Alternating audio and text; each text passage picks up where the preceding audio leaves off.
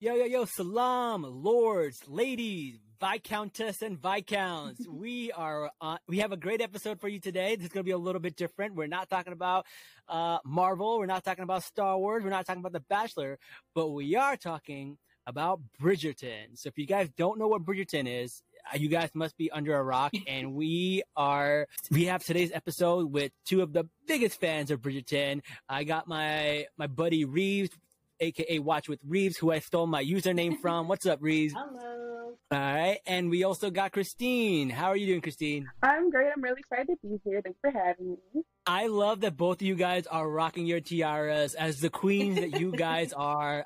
I love it. It's awesome. We're so excited that we're doing it together. Yeah. All right. So I did not watch season 1 of Bridgerton. So I started off season 2 because, like, you know what? I just want to hear to support the culture because I knew there were going to be some brown people on this episode and this season. And I was like, you know what? I'm in. Sign me up. I don't need to know anything else. I'm here for the culture. And it was great. I didn't need to know much. I think I was still able to follow what was happening.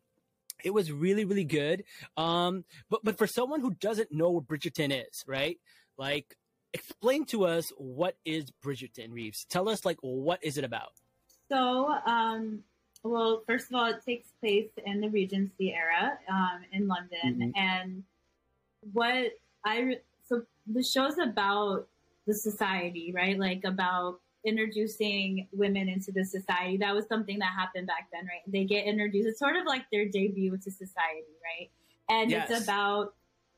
It's not just about that, but that's a lot of the premises around that, right? And these women are being introduced. There's all this, like, stuff going on, but over all of that is someone named Lady Whistledown, who is the which works really well this season, is basically the gossip auntie of Regency London. And she knows everything about everyone. And so she releases this little newsletter that kind of talks about everybody and kind of spills the beans on people. And along the way, you know, you get to meet meet a few families. The family at the center of it all are the Bridgertons. And mm-hmm. yeah, you just get, so the first season sort of focused, each season and each book that the seasons are based on is about one sibling. And so the first season was, I didn't know that. Yeah. So the first season was about Daphne. And so that's where we really got to see more of, like, someone being introduced to society in a different way than we got to see in the second season. And so this season was about the brother, Anthony Bridgerton. He's the eldest. And it's just, I feel like I could explain it so many different ways, but it's just about these families living in Regency era England, dealing with all the things that you would have to, the societal expectations, getting women married before the age of, how do they say it? 20 and 4 or like 20 and 6. They have like a royal way. Six and 20. I am at the age of 6 and 20. Yeah, so like it's, you know, in that way for me, it's so relatable to like South Asian society and the way you're not being debuted into society. I would love that, but yeah, there's this element of pressure of being married, of doing all these things in the specific order. But what I love about the show, and I love what Shonda Rhimes and Shondaland has done, is they've taken the liberty of taking this story that a lot of people have told across many different movies and TV shows. But what they've done is they've taken the liberty to be diverse and inclusive about it. So when you're watching it, there's Black people, South Asians, or, you know, everywhere, from everywhere. And it's normal. It's not like someone is looking at someone because of the color of their skin. Yes. Right? And it's brought up very subtly, maybe once or twice in the first season. But like, I just love that so much. And I have read the books, at least through the third one. And I'm getting to see these shifts in characters. So like, I love that the Duke was Black. I love that, you know, there's a little bit of history with Queen Charlotte, like actual history that she might have been African. So there's all these like cool things that they put in, but I just love the liberty that Shondaland has taken to tell the story. And I argued to no extent last season when people were like, this is not historically accurate. And I'm like, it doesn't matter, because the point is that you're watching this amazing story unfold in a way you never have before. So, I mean, you watch so many shows and it's the same thing. Have a debutante, have to bow in front of the queen, we've seen this story before, but it's being done in a completely different way. And I, think I've rambled on for too long, but the long and short of it is, a great point. Like, it's done so well, and I love it so much. Really. In my opinion, fuck historical accuracy. I don't give a shit, right? Because here's the thing, right? When we watch stuff like that, it's almost traumatizing to watch a period piece, right? Because every time we watch it, we're either we're slaves, or we're from the slums, like Slumdog Millionaire and all that stuff. Like, they always show us in this light, and you know what? When it's fantasy, like, why do we need to be that? Why does it need to do that? Like, I don't understand the point of that. And I never need. Also, when we're not, that's when we're in it at all. Sometimes we're not even in it, period, right?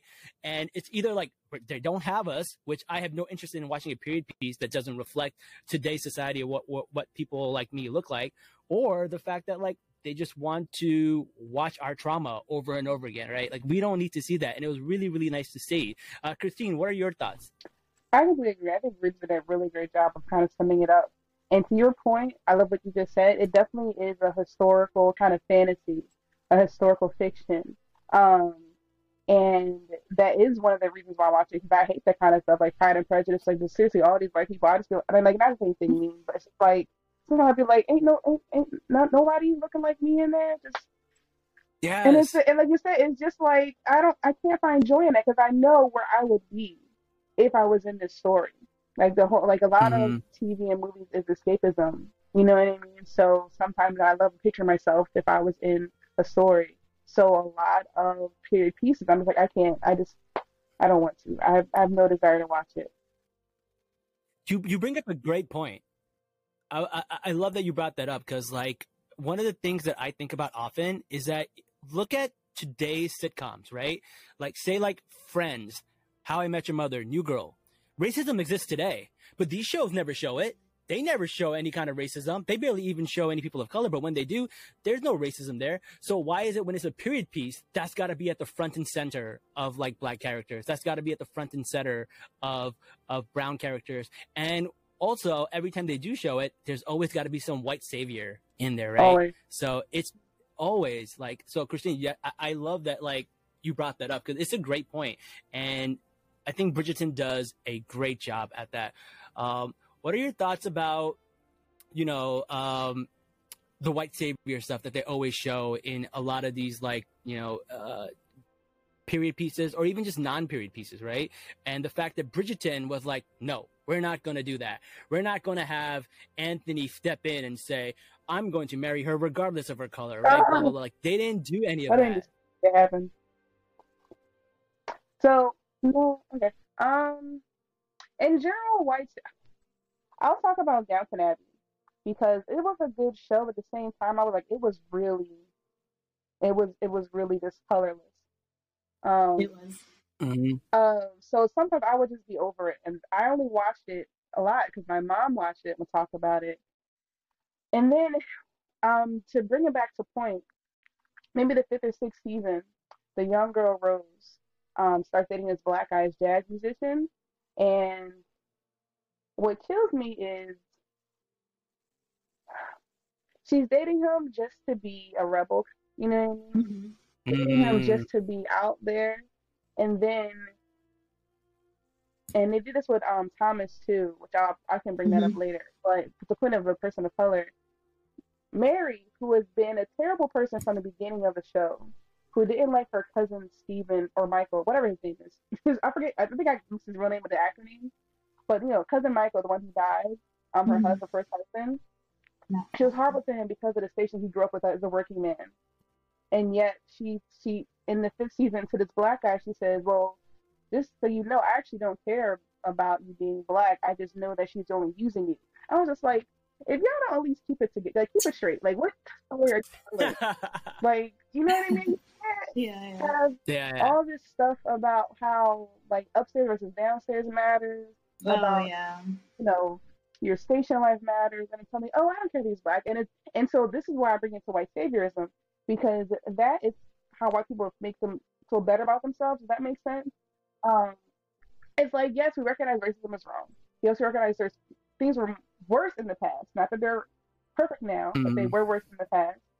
And when people, they experience white guilt, and like they don't like being reminded of that. I'm not saying everybody, but generally, you know, people who deal with that don't want to be reminded of that. And the writers go, oh, look, we know it's wrong now. You know, we don't want you to hate this character because, like, first of all, I don't like Mary anyway. Like, I never, never liked her. But like the way but it's like the way she reacted to him is just so you don't hate her for being a racist. Like they just don't want it. No one wants to be called a racist. No one cares if they're actually offensive. Yeah. They just don't want to be called a racist. You know what I mean? Like they don't actually want to think. They just want to be called that. The reason I brought up Thomas is because he's gay, and you find out later on, and everyone's like, "Well, it's not really to know." I'm like, if we're gonna make a character in here, y'all wouldn't be so blasé about it. Like, it's like pick one. It's just because, but because it's reflecting. It was kind of like a fake way to reflect how we have values today. Like they were striving to be historically accurate, but then when it was convenient, they weren't. Does that make sense? Where Bridgerton's very true. Great point. Yeah. So, but Bridgerton's complete vanity. So we're like, no, this is what we're doing because some people just like pretty things and princess things and regency things. So we want everyone to be able to enjoy that. So that makes sense. If this is a world we're saying is a fantasy world, this doesn't matter because we want everyone to be able to enjoy it. Does that make sense? So it's not like a white savior trope. Like you said, it's not the line where I don't care if she's from India, I love her anyway. It's like, no, it's the person. It's like, why do you have to say that? I know. Be so sick of that happened. I don't like, I can't. That would be so sick. And you know what's really good is like the whole time I'm watching this, I'm waiting for that shoe to drop, and it never dropped. And then I think like around like the fourth or fifth episode, I realized it wasn't going to drop, and like I just had this sense of relief, like, oh my God, they're going to treat this with like so much dignity. It was a great freaking feeling, and I know like every brown girl is like all up in arms about this. And one of the things that like I saw some TikToks about this, and one of the things that like brown people in general get teased about, get made fun of all the time is the smell, right? Everyone always makes fun of brown people, how they smell. They have this like stereotype of curry or whatever. And in this show, they constantly show like freaky deaky freaking Anthony taking a whiff of like Kate whenever he could, just like that intoxicating aroma of lilies, and I'm just like, yes, that's what's up. I love Anthony that. Bridgerton I can sniff me any day he wants. I don't mind. You want the curry smell, go for it. It was great, man. I love that. It was really, really good to see that, and it's good. And one of the other things, like going back to where we talked about white savior, like the savior in this, like, I wouldn't even call her a savior, but the person who's like really doing some of the big heavy lifting when it comes to making sure these people are being taken care of, it's Lady Danbury, right? Who is this like really strong Black woman figure who is like, you would think she would be someone who's like trying to not do what's in their best interest, but doing what she wants to do on her own best interest. But she does like a lot of things. Like she knew about Kate before everybody. She's just like really wise. And I think she's such a great character. Now, I don't know what her character was like in season 1. So maybe you guys can fill me in a little bit, but season 2, like I love her character. It's so good. So in season 1, she's the Duke's aunt. So then you kind of see Daphne a couple times. You see the pretty little mixed baby that she has. So she's the Duke who you don't see in the season, which I was so heartbroken when I knew he wasn't coming back. I was like, what? For the story, it makes sense like he doesn't come back. But still, I was in love with that man. But no, she's his aunt. So she does give him words of wisdom, and she raised him. And very similar to this season. So he had his own demons that he had to deal with, just like Anthony had demons with his father that he had to deal with. And she basically raised him, and she helped him through that. And so actually it was really similar to where, because of their own past traumas, they couldn't get together. But really, in the first season, it was more about the Duke's trauma and Daphne's just complete ignorance of how the world actually works, so she was not prepared at all for life. Whereas Kate is more world-wise. And her and Auntie both have stuff to work on in themselves. And one thing I want to say is that the whole time I'm like, why is her name Kate? Is she from India? I was just like, but why is her name? And then they did say it near the end, her real name. I was like, okay. Oh my God, that was like. Wait, what did you say? It was Katinda or something like that. I'm saying it wrong. I have to look it up. But oh, no way. Oh my God, Christine, I'm so glad you said that, because I was like, I cried through this whole season because, like, I, for the first time, understood when people say, like, you see yourself on screen, because I'm a sucker for Korean dramas. I've watched every single one there is to watch, and when I found out these women were going to be on it, I was literally like, oh my God, this can't be true. And then just seeing them in these roles, like, oh my God, I literally cried like a buffoon both times. Yes, I've already watched it twice, but definitely gonna. And they're beautiful. Yeah. They're so beautiful, and they're dark. They're dark-skinned women who don't get the opportunity to be shown this light. And also, I want to shout out to whoever does the lighting and the makeup for this show, because they do. Yeah. None of these shows ever do the lighting for brown people correctly. They never do the makeup for brown people correctly, and they took care. Whoever did that, shout out to them, because they made them look flawless. I loved it. Yeah, it was so good. They did such a good job all around. Like even like it wasn't always like, okay, their dresses are like super like South Asian, but like they put like their jewelry, and it was like these little things that they would put in there that you would just like, it would like warm your heart, and you're like, oh my God. Or like, you know, like for people who like, I listen to the background music, like the Vitamin String Quartet, who does the music, but like when they had a Bollywood song in there, I swear to God, I almost fainted because I'm lucky enough sometimes to watch shows early. So I watched Bridgerton early and I heard it, but obviously like that no one had seen it yet. Nothing was out about it. So I'm like, am I going crazy or is this what I think it is? I was like freaking out and I couldn't figure it out until like, I couldn't be for sure until the season actually came out. But man, like hearing that or even seeing like the ceremony, the Haldi ceremony where she's getting on and like, and you know, we originally started talking about the name. Like, what I love about that they kept it Kate. Like, they didn't mention it until the end when he's like literally like declaring his love. I like that because for book fans, they kept a lot of the foundation there for people who do enjoy the book. Mm-hmm.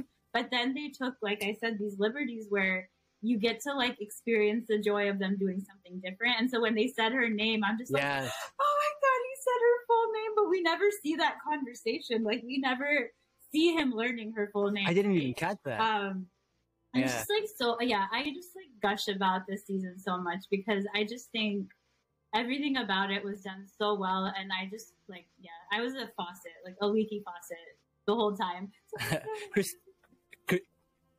Christine, what was it like to see, like, were you able to catch a lot of this stuff, like, from the Indian culture? Was there anything that confused you? Anything you didn't understand? Well, there were things that I didn't. Because if you didn't, our readers probably didn't understand, but I could tell that it was supposed to be about the Indian culture. So I just appreciated that it wasn't like, and because, like, I like that they just did the ceremony, even though I didn't know what was going on. So I feel like that's true, as opposed to like explaining it along the way. Because if it's your culture, you're not going to be sitting there explaining why stuff happens. Like I hate when shows do that to did it a lazy way to explain to the audience by explaining to somebody who should already know what's going on. Like I hate when stuff like that happens, but they just did it. Like I thought it was beautiful. I didn't. I just assumed it was something that I was unfamiliar with. It's really cool to see that. And one of the things that you mentioned was about her name. The other name that they use is that they call her Didi, which is a very popular name for big sister. So like in our culture, we don't just have like sister or like aunt or uncle. We have like a specific name for the type of uncle you are. Like if you're from the mom's side, you're like this type of uncle. You're like a chacha or a mamu. Or if you're a older sister, you're a Didi or a appa. And it was so cool to hear her call her Didi. And I think she calls her Bon, which is, I think someone told me it's a Bengali thing. So it not only is it like cool to see that culture, but it's actually different parts of India. It's not just one particular part. Like there's some things that people in Mumbai talk about. There's something that South Indians use. There's some dialect that Bengalis use. I thought it was really, really cool how they got to like show a little bit of it for everybody. Like these are cool things that like I think are a little too subtle for people. Like they know that it's like, oh, it's cultural, but they don't know like how accurately cultural it is. And it's really cool to see that. They do really well, and I think I kind of picked up on it the first time I watched it, but the second time I watched the second season, one thing she says is like, I think at the time because of like British occupation of India and stuff like that, I don't think they said like Hindi or Urdu for the language. She said Hindustani. No, yeah. Hindustani, so I actually caught that, and I was like, that's really cool that they even pay attention to that, because normally and nowadays, Christine, like in India, there's many languages that are spoken. Hindi is one of them, and Hindi is very similar to Urdu, which a lot of like other South Asian countries will speak. So Kate says something about speaking, like teaching Edwina, like Hindustani, and I thought that was really cool because that's not really what it's referred to now. But back then, because of the occupation and the way things were referred to, it was referred to as Hindustani. So I was like, oh, they even got like that part down too, which is cool, because that's why I'm like, even if them being in Regency era, like as someone that couldn't become a Viscountess isn't real, like I love that there's still like these random, like subtle, like historical accuracies in there, which is exactly the way I would want it, right? It doesn't need to be. You know what's really interesting? You know what's really interesting about that? I watched an interview and someone asked them, was this all of this in the writing, or did they actually have some influence on that? And it was 100% all in the writing. So somebody did a lot of research, and like that deserves some credit. Like even when they put like the tail in the oil, right? The coconut oil in the hair, like it's interesting that they show that, because like for us and our culture, like it's a very important bonding thing with sisters and with moms, and it's like a thing. It's like you massage their hair and you put the oil in, and you bond with your mom, you bond with your sister. It's a very cultural thing, and I love the fact that they show that between the two sisters. It was really cool. But the other thing that, like, speaking of bonding with moms, the mom, dude, like she got her moment to shine in the scene where she said that she wanted to go back and she didn't. She talks about how her mom took her in and treated her as a daughter. And her mom has this amazing, like, I almost cried because that was so emotional, where she said that you never had to earn your spot to be in this family. It was so nice to see a mom like that, and to see her depicted that way, being supportive, showing these emotions to the eldest daughter. It was a great moment. And I know Reeves, like, I know your mom is like that. She's super nice. I love her. But like, you're also the eldest daughter in your family. Like that scene must have really, like, you know, it hit me in the feels. And like I think a lot of what Kate was doing throughout this season, I just was like, I could relate even on that level. Like it wasn't even just that, you know, she's a South Asian woman. It was just like, as the eldest, you feel like you have that, like, nurturing thing, right? Like you, whatever it is, and I just could relate to her so much. And you know what I really love, and I think, I don't know, I guess this wasn't the thing that a lot of people realized. I talked to quite a few people, but they didn't realize that Kate and Edwina are half sisters, even though that was like in the story, right? Like it was but I talked to a few people who didn't know that. And I think that almost makes what the mom says to her even more beautiful. Like I love that, like, it's just, it was so natural, their like bond and their relationship, despite what happened. And like the story,